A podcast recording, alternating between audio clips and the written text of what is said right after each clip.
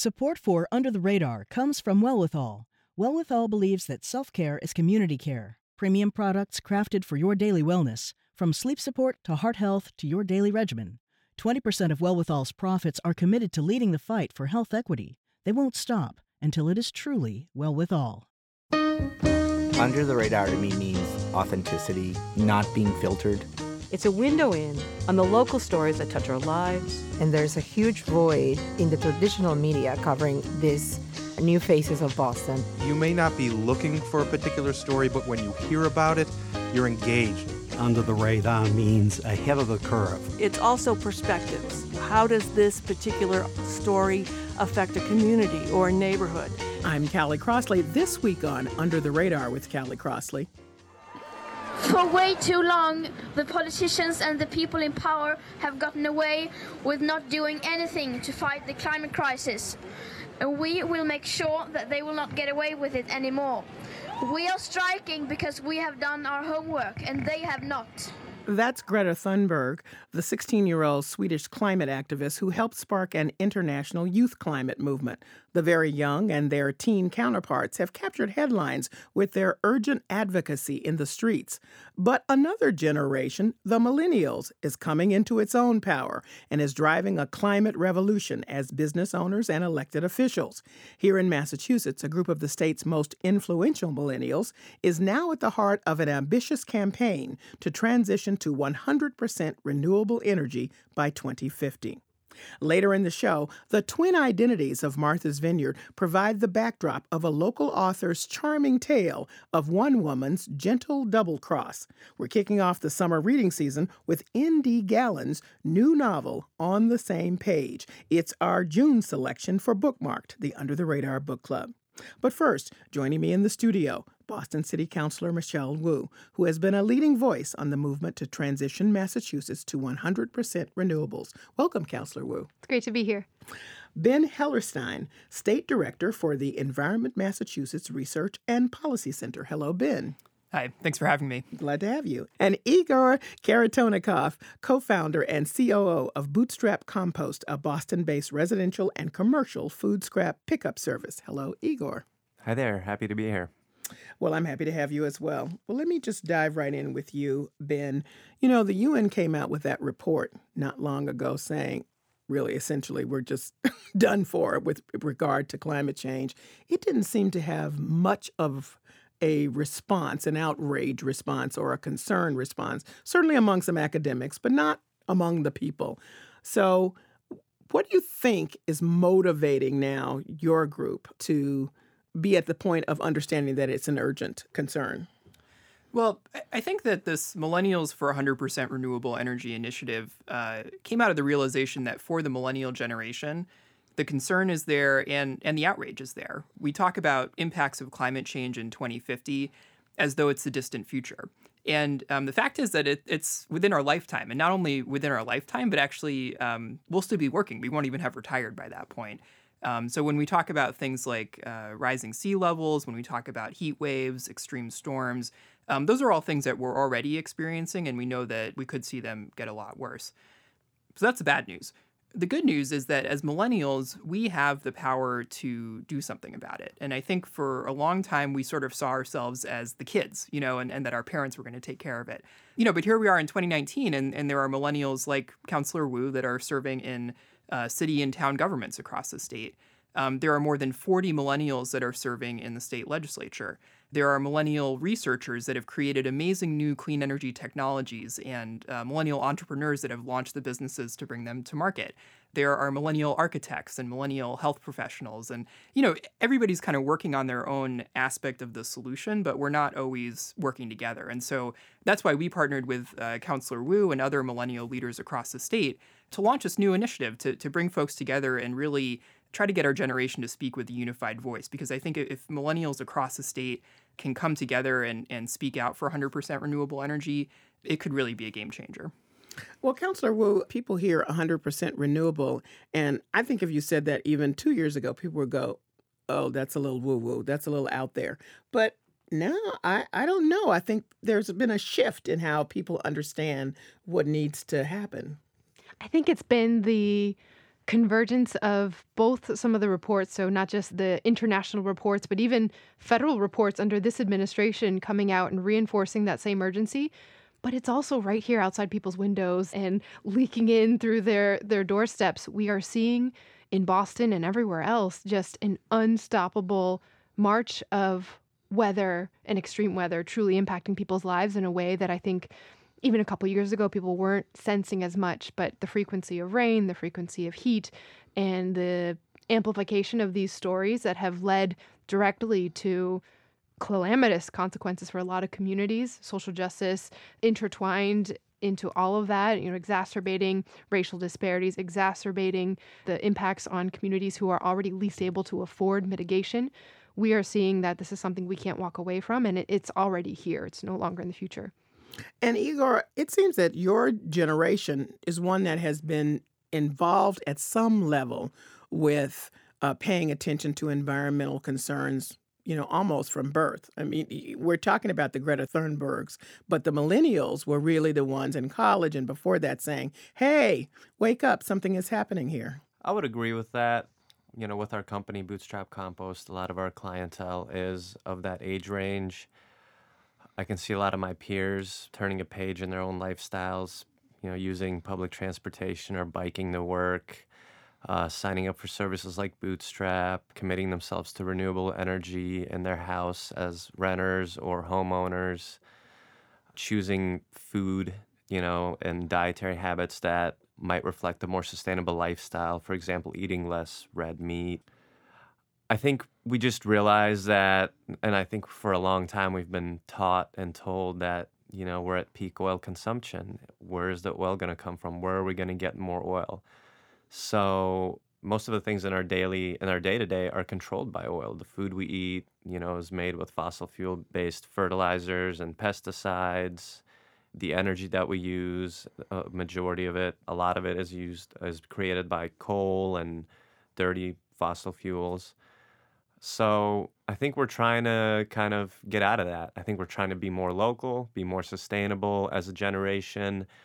I think we're trying to disconnect the powers and the volatility of fossil fuels with food systems and with with energy systems, and a lot of that is renewable energy, and a lot of that is growing uh, good food locally that is uh, made with natural fertilizers, not artificial.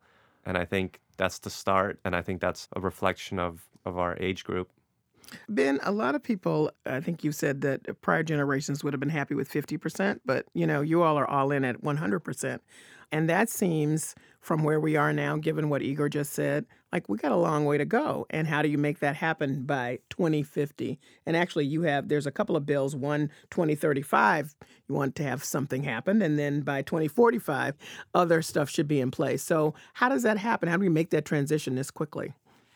Yeah, well, I think the good news is that we've seen a lot of progress so far. And I think you're right to point out that even just a few years ago, it would have been almost inconceivable to talk about going to 100% renewable energy. But in the last 10 years or so, we've seen rapid progress in, in clean energy across Massachusetts and, and all across the country. Today in Massachusetts, we have about 240 times as much solar power installed as we did just 10 years ago, for example. 240 240 times. times. Yeah. So, you know, and I think, you know, even in my lifetime, even going back just a decade, it would have been unusual to see somebody with solar panels on their roof. And now it's it's more and more commonplace.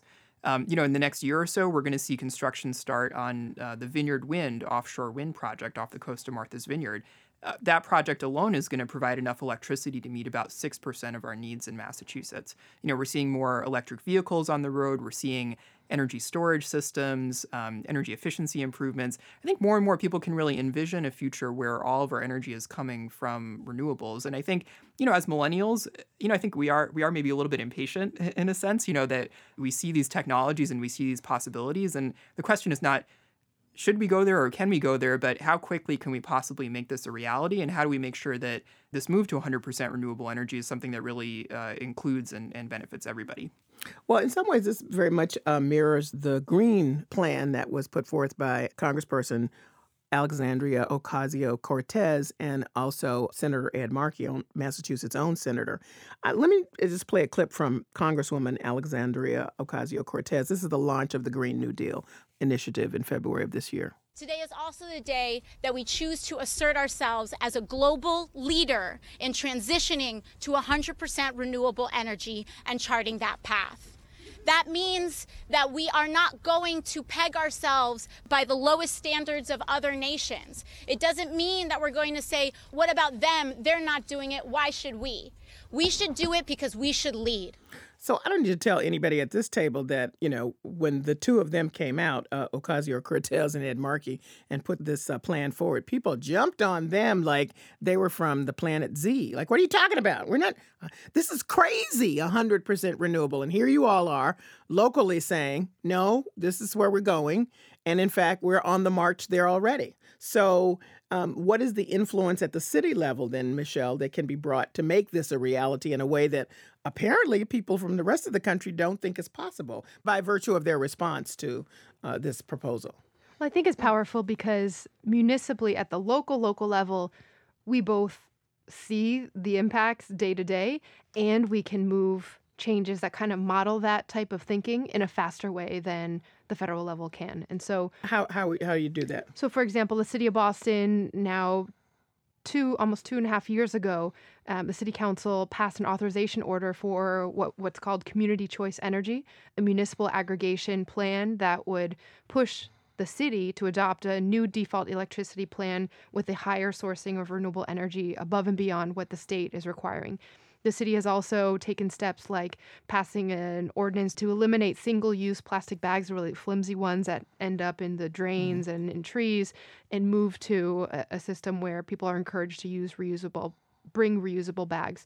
We are taking steps in in trying to expand public transportation infrastructure, dedicated bus lanes and fighting for more accessible transit, fair free transit, even dare I say.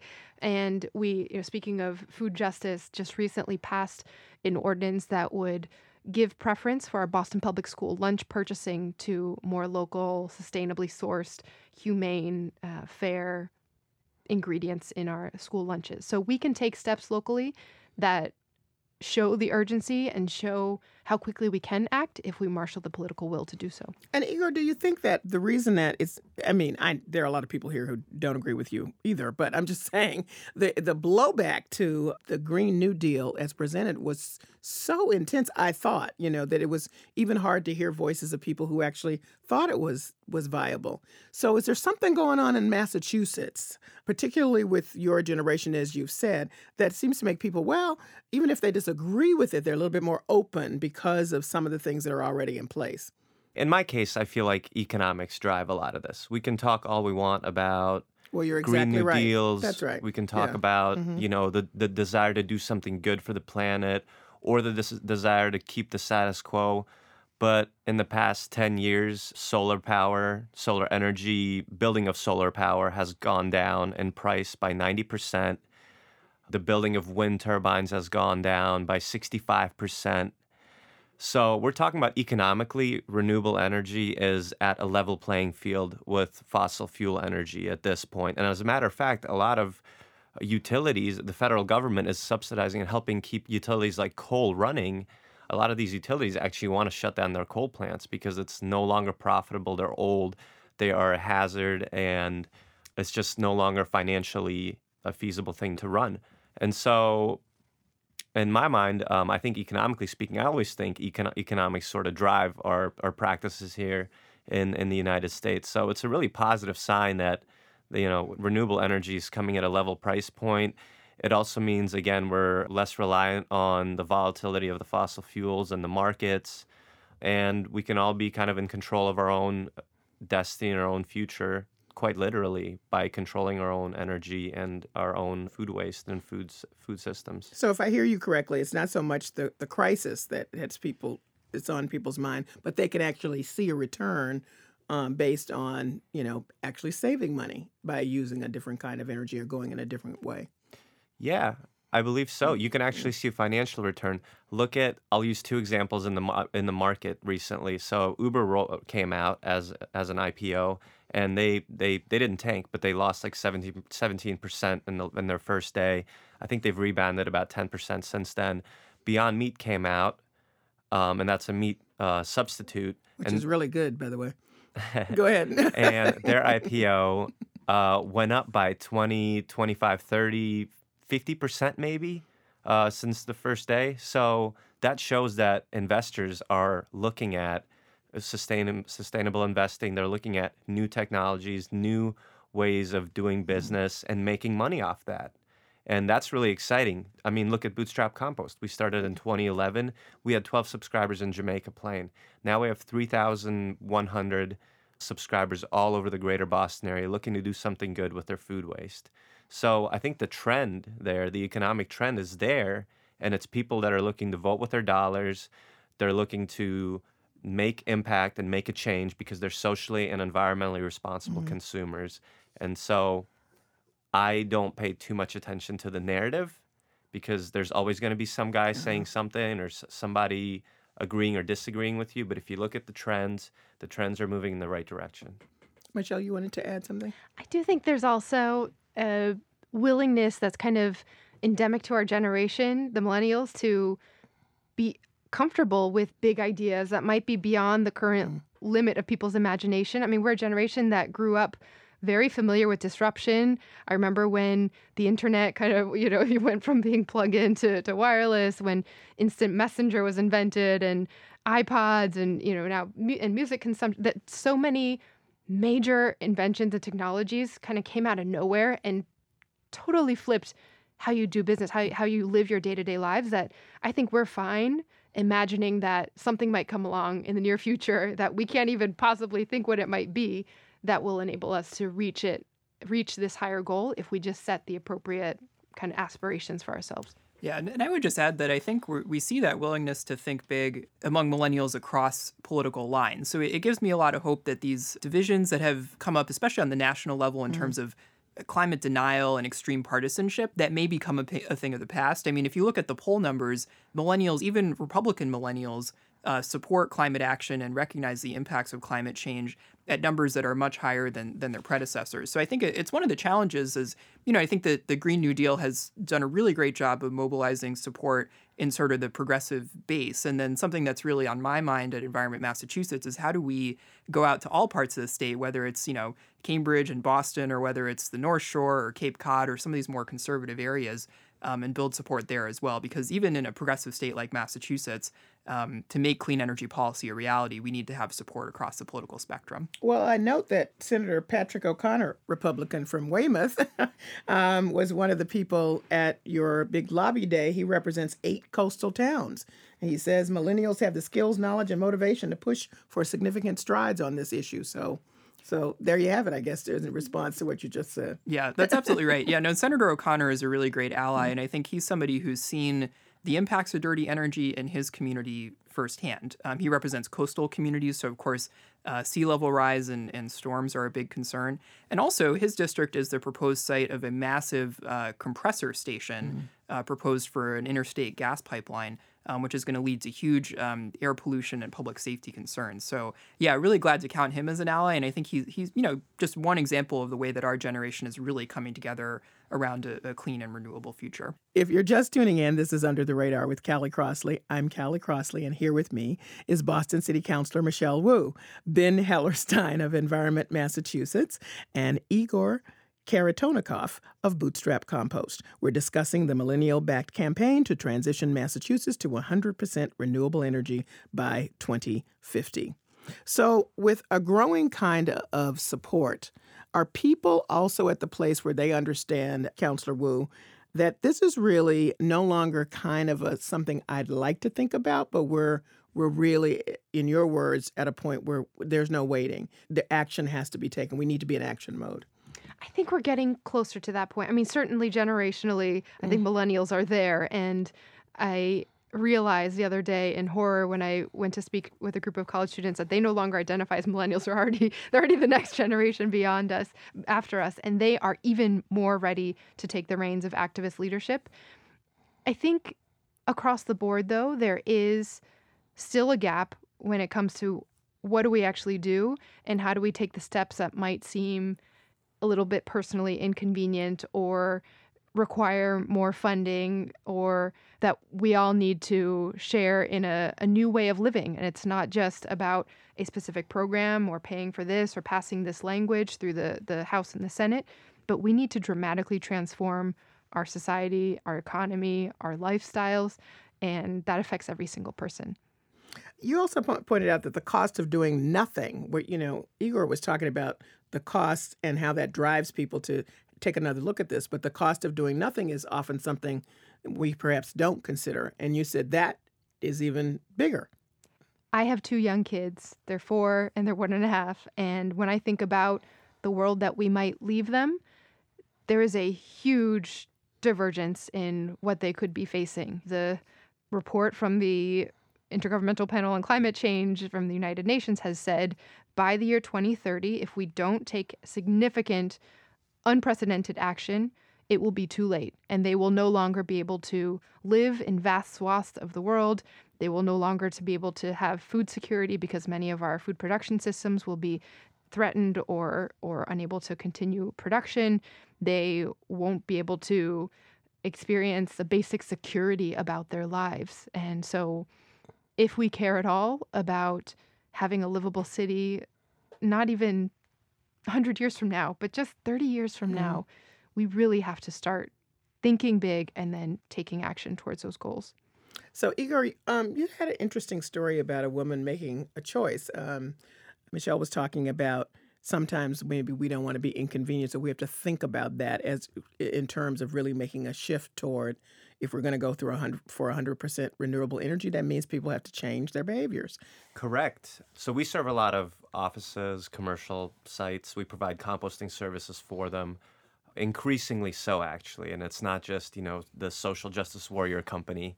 It's big brands like Kayak, Fitbit, Converse shoes, Puma, biotech companies. So this example happened at a biotech company. Uh, the woman was, I think, in her early 30s, and she was picking between two companies who had a similar offer. One of those companies had our composting service, the other company did not. And so one day I was visiting that account, and the recruiter actually came up to me and she'd mentioned, "Oh, you're the you know the the co-founder of the composting company."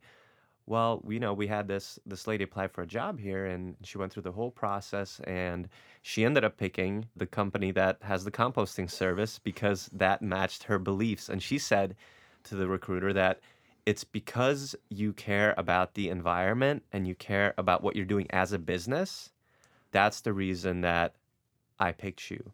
And that even goes back to our business as well at Bootstrap Compost. We pledge 1% to to the community, to environmental efforts, to uh, social justice organizations, and that helps us recruit more clients. That helps us continue to tell our story in a positive light. It helps us retain the clients we have. And it's just a part of what probably all businesses should be doing is taking like a 1% pledge and making sure committing that money toward positive efforts and endeavors and nonprofits and all the people that are doing good work out there that you know aren't sufficiently funded or organized or whatever that may be. Ben, one of the things that I think is interesting is that it appears, and maybe it's just a momentary thing, that the younger people, the Greta Thunbergs, the 13 year olds, the seven year olds, getting a lot of attention for their comments. Well, some of Greta's comments are the rest of you older people, that includes you all even, have done nothing. So here we are trying to do something. So I wonder how you, as somebody who's been in the slog for a long time, you're now at a point where you're um, have a program that's drawing in a group that people would consider young. They don't, but but you do. How does it all work together? How do you feel about that now? And it does that undermine is a strong word, but does that sort of throw off some of the efforts that you're doing right now as a group, as a millennial group? Yeah, well, you know, there is part of me that sees all the high school students getting attention and it's like, no, this is our turn to solve the problem. you guys wait your turn. But no, it, it's it's great, obviously, and I think really um, inspiring. Yeah, I mean, I think that you know our message basically is that as millennials, we have the passion and the skills and more and more the power necessary to make a huge difference on this issue. And you know, but that being said, it, it's not millennials alone. You know, we welcome yeah. partnership with with folks of any age and any background. And I just meant in leadership. That's what I'm talking about. Oh yeah, yeah okay, yeah, absolutely. Yeah. Mm-hmm. yeah. So I think that um, when I think back to sort of the arc of this campaign over the last several years, and you know, we we've talked a lot about how this idea of 100% renewable that sort of seemed you know pretty out there a few years ago has now become more and more mainstream. When I started this campaign back in 2016 you know, even some of our closest allies in the environmental community were hesitant. You know, not because they thought we shouldn't get to 100% renewable or because we can't get to 100% renewable, but because they didn't see politically the path to make it a reality. But the first thing I did was I sat down with actually a, a millennial legislator at the state house, Representative uh, Sean Garballey, who was one of the first millennials elected to the legislature, pitched him on this idea, and he said, you know, no hesitation, you know, great, sign me up, let, let's do it. And, you know, we recruited a couple other legislators, you know, Marjorie Decker, Jamie Eldridge to be the other lead sponsors you know, and here we are two and a half, three years later. Uh, we have 113 state legislators that have signed on to endorse this bill, including a majority of both the House and the Senate. And, you know, I think in some ways, you know, people sometimes criticize millennials, they criticize the younger generation mm. because, you know, we, we're, we're too ambitious or we're not realistic. Or you're kind of flaky. That's or we're kind thought. of, fl- you know, we just sit in our parents' basement and we eat avocados all day. But, you know, the reality is like, you know, it, it's because we're not willing to take no for an answer because we are willing to put these big ideas out there and take risks that we've been able to accomplish so much. And so I think to solve this problem, it's going to take all of us millennials getting together. It's going to take the older generations. It's going to take the college students and the high school students. You know, but I think we really have the the vision and the drive necessary to to lead the way forward. Well, make the case for those who perhaps are not in your group now or are not convinced because you have all of that legislative support. You've got these twin bills. So does that mean that they're likely to pass? And what's your sense on it? Yeah, I, I like our chances. I think mm. that we have a lot of support in the legislature, which has been really encouraging. The other thing is that we're starting to see other states moving in the same direction. So, when we first filed our bill for 100% renewable energy back in 2017, the state of Hawaii had committed to 100% renewable electricity, but really no other states were moving in that direction. Um, since then, we've seen California, which is the, the fifth largest economy in the world, pledge to phase out fossil fuel electricity by 2045. And just in the last couple months, New Mexico and Washington State have joined suit, as well as uh, Puerto Rico and the District of Columbia. And, you know, for me, it, it, I feel like my Massachusetts pride is kind of wounded when I hear that New Mexico is getting out ahead of us. So, mm. but on the other hand, you know, it, it, creates, you know, this kind of virtuous cycle, right? Where it's like leadership begets more mm. leadership. And, and I think we have the opportunity. I think we have the responsibility to, to lead the way forward in Massachusetts. And you know, if there's anywhere in the world that can make 100% renewable energy a reality, isn't it right here. I mean, we have the political will. We have, you know, some of the smartest people in the world that work within a 10 mile radius of this studio. We have a thriving clean energy industry that has already gotten off the ground. I think we can create a model here for other states to follow. And, and I do believe that we can mobilize the support necessary to convince our elected officials to, to get on that track. Well, you're feeling pretty good, so I'm going to allow all of the rest of you to make the best case scenario for business and politicians to get on this. Um, because the first thing that would happen is this, as Michelle, as you said, is we would be electrifying everything, which doesn't seem pretty scary to me. But there are transitional costs and transitional steps that, as many of you have pointed out, would take some getting used to. So, having said that, make the business and political case for moving forward at this time. Yeah, I think it's tied to how central climate and environment are to every other issue that we care about. So the state legislature is dealing with a number of different issues. We're talking about education funding and continued criminal justice reform and you know, kind of the stability, housing. But all of that depends on having a place where we can live that is secure and stable, where we are not threatened by severe storms and heat. And so climate justice is closely tied and intersects with every other issue. We just need to make it relevant for people. And you know, Igor was saying very eloquently before that the economics are already there. The jo- it's, it's not just from the consumer's point of view, from the employee's point of view, from the job market. We know that jobs in the green economy are growing faster than average and faster than in any other sector. It is truly in Massachusetts' best interest, not just from people who are living here and for public health and kind of thinking about sustainability, But if we want to harness what will be here, the jobs that will come out of this economy, we should start early. We should plant our stake in the ground um, and and invest in it so that we keep those jobs local too. Igor, you're all in, but make the case to a business that's you know pretty skeptical. Sure. Well, consumers are changing. The world is changing. People are becoming more conscious with the choices they make. People are the folks that are going to be working at your business. People are the people that are going to be buying your product. So, as a business, you probably want to be able to cater to your employees or to cater to this new generation or new kind of mindset that people are evolving into. So, it behooves you financially, whether it's uh, lower turnover with your employees or higher sales, to be able to market and to be able to capture that maybe not new, but emerging sort of clientele. So, that's that's the first thing. The second thing is it's it's a great place to invest, as I mentioned. I mean, again, with solar going down, with uh, wind going down, it's a great place to to put your money, whether that's you know an investment or whether that's actually starting a new business that caters to creating renewable energy. And I believe there's a great quote by Yvon Chouinard of Patagonia.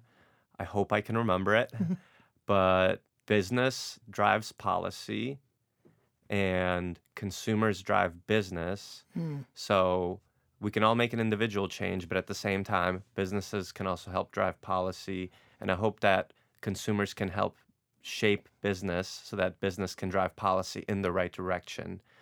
And so my hope is that businesses can not only embrace a certain pledge, but also just change the way that they act, change the way that they market, change the way that they um, tell the story of the good things that they're doing, and and actually. Fulfill those promises. Last word from you, Ben, and make the case that millennials ought to be in charge of this, because that's what you're saying with this movement. Yeah, well, I think uh, millennials in partnership with our, our older and our younger uh, counterparts. But yeah, I mean, I think what I would say is that it's so easy for us to get bogged down in all of the bad news, right? And, you know, we look at these projections of climate change. You know, by the year 2100, there could be up to 10 feet of sea level rise in Boston Harbor, you know, and, and that's within the lifetime of a child that's born today. And that's really scary.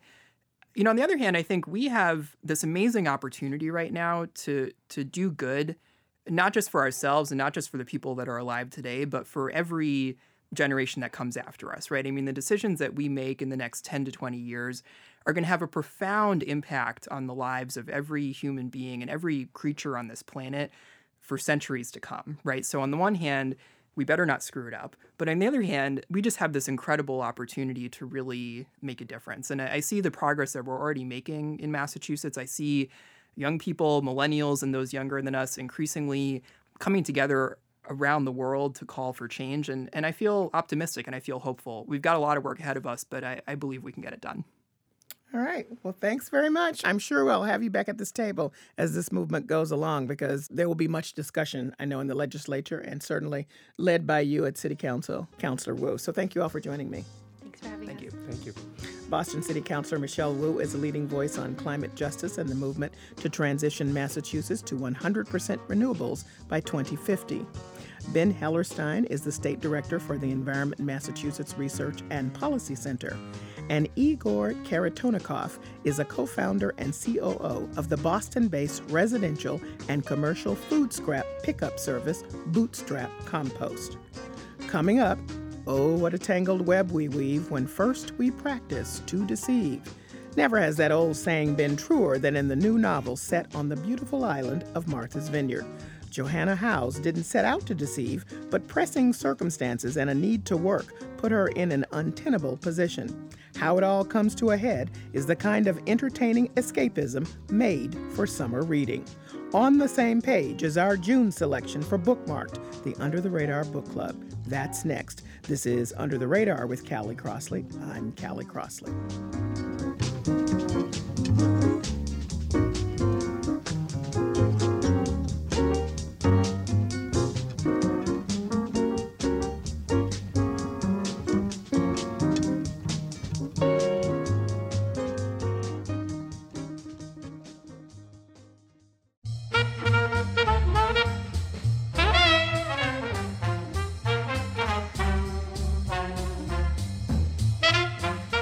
Callie Crossley, and this is Under the Radar with Callie Crossley. And now for the part of the show we call Lagniappe. That's Creole for something extra. Most people think of Martha's Vineyard only as a summer resort spot, jam packed with Tony tourists. But during the rest of the year, the islanders reclaim Martha's Vineyard, embracing a low key lifestyle of clam chowder, chilly beach walks, and community government. That's the setting for the delightful new novel On the Same Page by author N.D. Galland. On the same page is our June selection for Bookmarked, the Under the Radar Book Club. And N.D. Galland joins me now in the studio. Hi, Callie. I'm so glad to have you. I'm delighted to be here. Thank you. So, I'm going to share with my listeners that last summer we were at a writers uh, uh, meeting, and you mentioned to me you were working on a novel, and I said I can't wait to read it. And when I do, I'm sure I'm going to want to talk about it. And here we are. And here we are. so I'm I very, love it when it works out that way. Thank you. So I'm, I'm totally excited. So I like nothing better than a beach book, and certainly a beach book that's set on the many beaches of Martha's Vineyard just thrills me to no end. So mm. let's begin this way, and I'm going to ask you to tell me who Joanna Howes is and how she came to be back on Martha's Vineyard. Uh, Joanna Howes is a writer who I wonder where I got this from. Um, grew up there and then went away and then came home again. In her case, she came home against her wishes. She had a family member that had an accident and she had to go home to take care of him. And then once she gets there in the winter, she's sort of stuck there. And her particular style of writing requires her to be in person with the people she's interviewing. So if she's stuck on Martha's Vineyard in January, she can't really go anywhere to, to do that. That's her normal form of work. So she determines that she needs to write for the local paper. There are actually two papers, which is true in real life. There's a lot of things about the book that are based in reality, if you haven't noticed. And um, she decides to write for one of them, and then she realizes that she will not make enough money writing for one of them, so she decides she has to write for both of them. But, and this is also true, you're not supposed to write for both papers. So she has to figure out a way around that.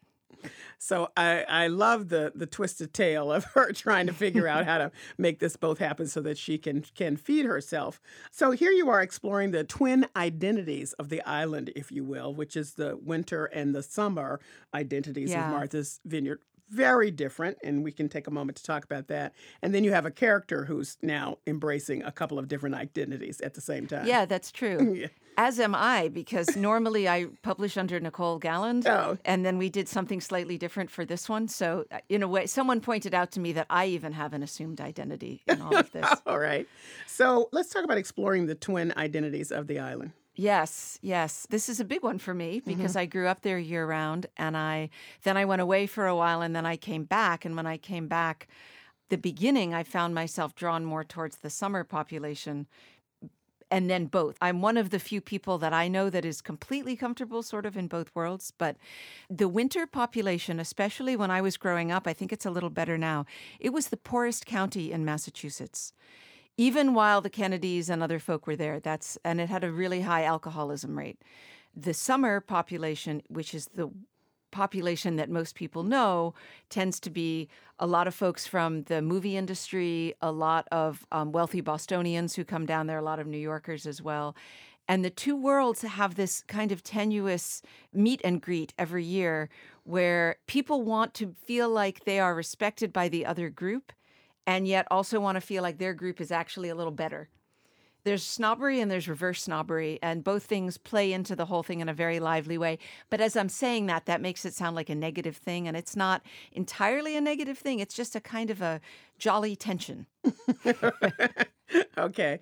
I wanted to get you to read because you mentioned that Joanna is faced with writing for uh, two of the newspapers, and they have very different personalities as well. So you have a little bit of a description oh, about oh, yes. the two, the two, and how they are different. There were copies of both island newspapers on this table, lying slightly askew as if forgotten by a distracted traveler. One was a slender old fashioned broadsheet, much larger than the New York Times, the sort of paper an Edwardian butler would iron for his master before serving it at breakfast. Its elegant masthead featured decorative scrolls and some invented coat of arms, and was crowned by a poetic quote, which changed each issue. This issue's, appropriate to the season, was from Twelfth Night. When that I was and a little tiny boy, with hey ho, the wind and the rain, a foolish thing was but a toy, for the rain it raineth every day. William Shakespeare. The second paper was smaller and thicker, stuffed with advertising supplements, splashed with color, bedecked with peppy weather icons and taglines for articles waiting inside. Each paper sported a photo above the fold. The larger paper, the news, featured a large black and white shot of smiling teenagers standing hand in hand in medieval costumes on the lip of a stage. The depth of field created an almost three dimensional effect, the foreground and background figures artfully blurred, those in the middle distance sharp and luminous under stage lights. Camelot enchants at the newly refurbished Performing Arts Center, the headline announced. The smaller paper, the Journal, had a sans serif headline that read, Vineyard Youth Lead State in Marijuana Use. There was a gripping color photo of a back door at the high school featuring a DEA officer with arms akimbo staring toward the camera at three teenage boys with their backs to the viewer. Some things would never change.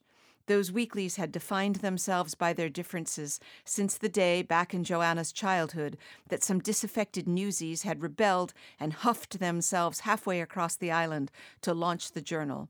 If Hank didn't survive his injuries, he'd want an obit only in the journal. The news would cloak him in the pastel hues of an old school island sage, while the journal would celebrate his rabble rousing. That's my guest, N.D. Galland, whose latest book is On the Same Page, and it's set on Martha's Vineyard, and it's our June selection for Bookmarked, the Under the Radar Book Club. And we're kicking off our summer reading season with your book because it's so perfect for that. Um, but Thank interestingly enough, the thing that's so capturing about this novel, because you are in the winter months in the novel, are the scenes from the winter, which many of us who come in the summertime are just not familiar with. They're just so beautifully told, and it's a really quite a different way of looking at the same space that we Yeah. see overrun with tourists, Right, right. like no, that's- myself. Yes, that's that's true. Yeah. And and for those of us that grew up there, the the winter scenes are the reality for us. Then there's like this kind of crazy, hectic, glorious summer wildness, and then it goes back to real quote unquote real life. Well, not quote unquote actual real life, which are those scenes. I'm, I'm going to have you read in a bit uh, uh, from one of those sections, but I'm curious about why is that the reason why you wanted to set it in the winter months because you really wanted us to get away from what we might expect a book set on the vineyard to be about. Yeah, I think so. I think so. Um, there's definitely, I used to get defensive when I would say I was from Martha's Vineyard when I lived out west, and people would immediately assume a whole lot of things about me that just weren't true. And this is the reverse snobbery on my part. And so it was very important to me to recite all the facts about Martha's Vineyard that did not match up with their, uh, you know, assumptions about it. And so at a certain point, I thought, why don't you just write a book about it, and then you can s- stop feeling the need to preach. Um, and uh, and also, I, I like to look at the backsides of things. The the the stuff that is known in general is known in general. I, th- what you don't see is the more interesting side. Well, let's see. Here's a very vineyard scene on page 12. Why don't you read a bit? It was a Wednesday in January, so there was no traffic anywhere as she drove past the Tashmoo Overlook, then through the brief stretch of Tisbury's commercial zone of auto mechanics, grocery stores, and office buildings. She skirted the archetypal New England small town Main Street of Vineyard Haven and zipped down through five corners onto Beach Road, the causeway between the harbor and the lagoon. Today was a brisk beauty bright blue sky, darker blue harbor, the lagoon a muted mirror of the harbor. The new ferry pushed through the gentle swells, headed back to the mainland. Passing a couple of masochistic pleasure boats, she sped over the drawbridge to the brick behemoth. Martha's Vineyard Hospital was the largest repository of local artwork on the island. Its corridors were lined with donations from scores of local artists, both year rounders and summer people. Photographs of life here a hundred years ago, uncountable seascapes and rural landscapes and harbors, abstracts, ancient marine charts. Joanna's theory was that the hospital had been made as inviting as possible so that people would actually use it. New Englanders did not go in much for admitting they needed help. Celia, on the other hand, posited that since a huge percentage of summer visitors somehow ended up there, usually thanks to Lyme disease or moped accidents, the artwork was to make up for lost opportunities to sightsee. Uh, that's my guest, N.D. Galland, whose latest book uh, is on the same page. Um, you know, I didn't know that piece of information about the artwork in the hospital. Yeah, so that's I, true. I, I figured. yeah, yeah. One of the things I love about that is, to me, that's a perfect example of of all elements of the vineyard sort of working, coming together, and and being fabulous. It is because there's such a vibrant community, both winter and summer, that the hospital can be like that. It's and a- it's true. I never mind going to the hospital, which is not true anywhere off island. I've been there once. It wasn't fun because I was sick and I didn't want to be there. Sorry. um, anyway, um, one of the things that I uh, enjoyed about the story are learning about the year rounders' lives. Um, there are a lot of salt of the earth characters in here. Yes. And um, much of the book is set around some community engagement. We're not going to tell all the details because I want people to read it, but but it was really interesting to you know engage in that in the conversations in those meetings and Mm. to for how people knew each other. And uh, you know, I know this is fiction, but it felt very real to me. There's a reason for that. okay. A lot of it is a lot of it hangs very loosely on. Uh, I've had people from you know in town come up to me and say, "I know what that was a reference to. I know who that character's based on." Yeah, there's there's definitely a. I was actually terrified when it came out. My impulse was like, I need to run away and not come back for a year because so many people know so much about the backstory of the story. Well, um, part of the tension that's happening in the community uh, government sessions, that's all I'll say, um, has to do with the overarching tension that you mentioned earlier, which is about the summer people and what their place is and who they are, and the year rounders and, and who they are.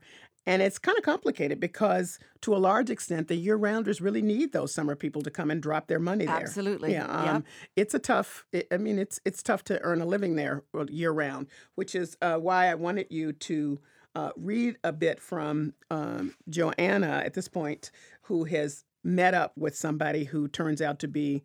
Well, she thinks he's a wealthy summer person. And they have a really interesting dis- discussion about the vineyard and, you know, who's real and who's authentic and blah, blah, blah. We oh, so this is Joanna talking with um, a character named Orion, although I don't think his name comes up. So uh, this is her speaking first. We had permission to trespass. Sometimes it was tacit permission, but it was a time when that just happened a lot. People weren't as fierce about guarding their property lines as they are now. He came out of the pantry with a small dessert plate. You were a kid. How rough is anyone going to be with a little girl? He considered the loaf of gingerbread, curlicues of steam still hovering over it, as he assessed which piece to take. If you were a grown up caught trespassing, you'd have paid hell for it. I don't think so.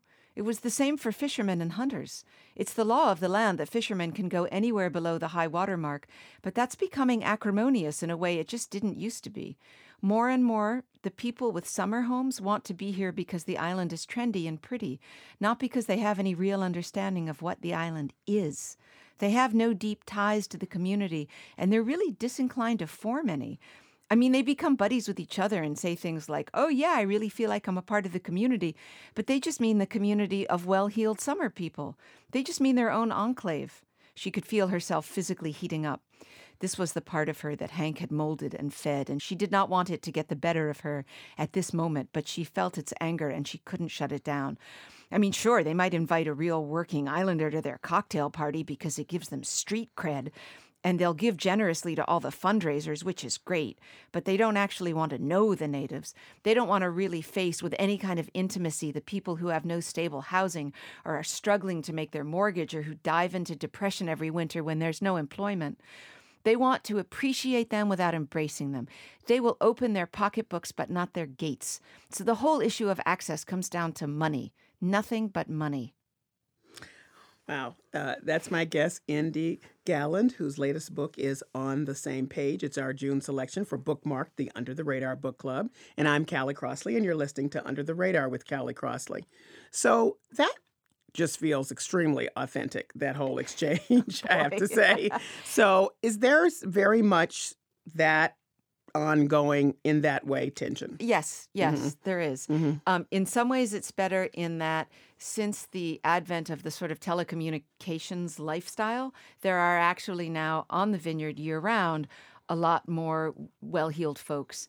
And so th- there's there's less of a divide between the haves and the have-nots because now there are some haves that are there all the time, um, and I think that that's helped. But there's definitely a lot. Th- there's definitely still a divide, um, and and it causes tension. And I was actually surprised when I wrote this book, which is essentially a lighthearted romp. Um, how much anger came up in me as I was writing it. My, my little working class childhood self got really upset in ways that I did not realize I was upset. I mean, I think it was pretty cathartic. I don't walk around being angry, uh, but um, yeah, there's definitely, and a lot of my friends still who who have chosen to never leave there are are very aware within themselves of some of that tension as well. Well, you know, what I appreciated about it, because as someone who has gone to the island quite a bit over the years, and I'm mostly there in the summer, so I've heard the issues around housing, the issues around uh, food insecurity, uh, the, and I know that to be real, and I've done a few stories down there as well. Uh, to see it just worked into this, it, as you say, it's it's lighthearted and it's meant to be that, but it has uh, you put some meat on the bones in the mouths of some fictional characters about what it is really like to try to build a life there. Yeah, thank you for saying that because that was that was I was going for that. So I'm glad to know I got there. yeah, yes, you definitely did.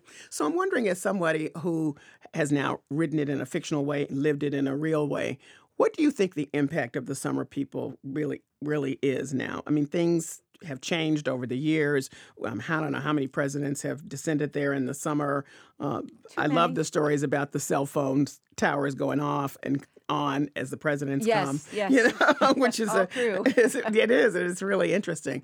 And you know, there's plenty of fancy restaurants, but I always tell people there's lots of other stuff there too that I- nobody ever writes about that I just enjoy. You know, on the island. But at the same time, I am a summer person, so I wonder, um, from your vantage point over the years, what have you seen change? Wow. Um, I in some ways the summer has changed more than the winter. Um, as I just said, the the winter feels less barbarically isolated because there there is a greater um, array of people. And so I think the minute that you have different kinds of people in a place, no matter how few of them there are and how quiet it is, if you have different kinds of people, there are conversations that can happen. And so I feel like in the winter there are interesting cultural conversations more so than there used to be. But the summer went from being a place where summer people came and hung out with their island friends to being a place where there's such enclavization. Um, Explain. well, e- even even amongst the summer people, the feeling that I get is that there's like that group over there and this group over here and this group over here, and and people want to go to the vineyard and hang out with the same kinds of people that they hang out with when they are not on the island. And that just doesn't make any sense to me. I, I, that's that's very counterintuitive to me. Um, I I love going there, and I have enough different cohorts. I have the one, people I grew up with, and I have the people that I became friends with once I moved back as an adult, um, and and various other groups. And to me, the whole point is community, and um, so the the the people that aren't opting into that are that to me personally is the Mm. biggest change. It's also just so much more crowded. Yeah, no, it is. But you know, it's so funny because uh, from your vantage point, it must be horrendously crowded. From my vantage point, I don't really care because I'm not working. So I'm just Right, I'm yeah. just there and then just enjoying everything that I love about it. But in terms of community, I can only access it through certain small ways. So for example, I miss the pie lady. I mean, I am destroyed by the fact that the pie lady died. Yeah, yeah. you know. Oh, yeah. I mean, that's so the pie lady was one of my oldest friend's mother. Yeah. So, like that's so I I was having the pies before she was the pie lady because I would just go there after school. Yes. Um, yes, but so we both we both feel that loss, but we feel it in different ways. I do, yeah. And um, anytime they change some of the, even changing the the the the uh, tickets to get on the ferry now, I found very upsetting. So now there's this plastic card that you have to put in, and it does some automatic thing. Do you know, I wasn't even aware of that because I, I wasn't going off as a foot passenger, and I saw that, and I was like, "What? what you can't modernize? I know. I You're the ferry. it. Don't modernize." I really cannot stand it, and I've had many a discussion with Yes. the the ticket takers, you know, who are just sick of me by now. Like, I hate these. Where's Yeah. my paper tickets? So I'm just a so, curmudgeon in that so way. from the point of view of how things have changed that way, yeah. every time there's any significant change, Yeah, when yeah. when the Up Island supermarket was bought by Cronig's, and suddenly it was Up Island Cronig's instead of just the Up Island supermarket, and then Cronig's was a chain because there were two of them. Yes. that was very upsetting. Yes. and then when they rebuilt the the one Up Island, and then when they rebuilt the one in like everything. It, there's it's a- it's a time honored tradition to be very upset when things change. Yeah, it is. Well, I think that with Martha's Vineyard, and you didn't wisely didn't mention the the uh, presidential visits in your books, uh, in your book. Um, I think that has a lot to maintaining a sort of interesting kind of mystique about it. So for for a while now, more people will still come because they're just curious to know.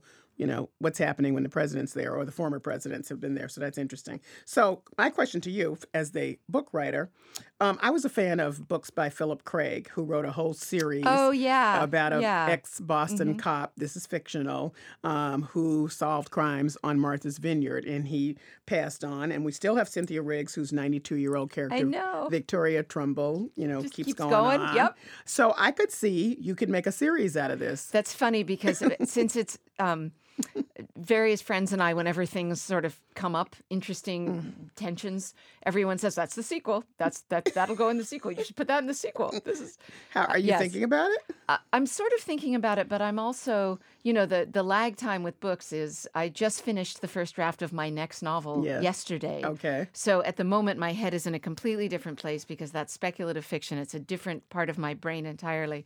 But I am very aware that it was fun to do this. It was terrifying because I felt like I was showing the dirty laundry. Mm. But so far, no one's ostracized me. so I think it would be less scary the next time around and therefore really fun. And I feel like the characters. I've I've set the characters up so that there are interesting things that they could continue to do. And I love a contemporary story. So this is a, a great book for the, for summer and the beach and all of those reasons because it's a contemporary story. It sounds like people I kind of sort of know. They're very different from the other characters, fictional characters that, have, been, that have been set on the vineyard. So you have a whole wide open space to continue if you so desire. Yeah, well, you know, it's it's very tempting, and I definitely see all of the conflicts that are part of the class and Mm-hmm. and year-round thing. I, I see them through the lens of, hmm, what kind of plot would that make? So yeah, Well, I have to say, I thoroughly enjoyed it, and Thank I know you. that all my listeners will enjoy it as well. It's going to be, I think it'll be a classic. thank you from your mouth to God's ear. So thank you so much for joining me. Thank you, Callie. N.D. Galland is the author of On the Same Page. It's our June selection for Bookmark, the Under the Radar Book Club. On the Same Page is available in bookstores and online now. And that's it for this edition of Under the Radar with Callie Crossley. Join us next Sunday at 6 p.m. for the stories you may have missed. In the meantime, you can find our show, links to stories we discussed today, and bonus content on the web at wgbh.org/news. Listen to our show on the WGBH app and take UTR with you. Subscribe to our podcast on iTunes. Please write to us at undertheradar at wgbh.org. Our engineers are Doug Sugarts and John Parker. Francisca Monahan is our producer. Under the Radar is a production of WGBH.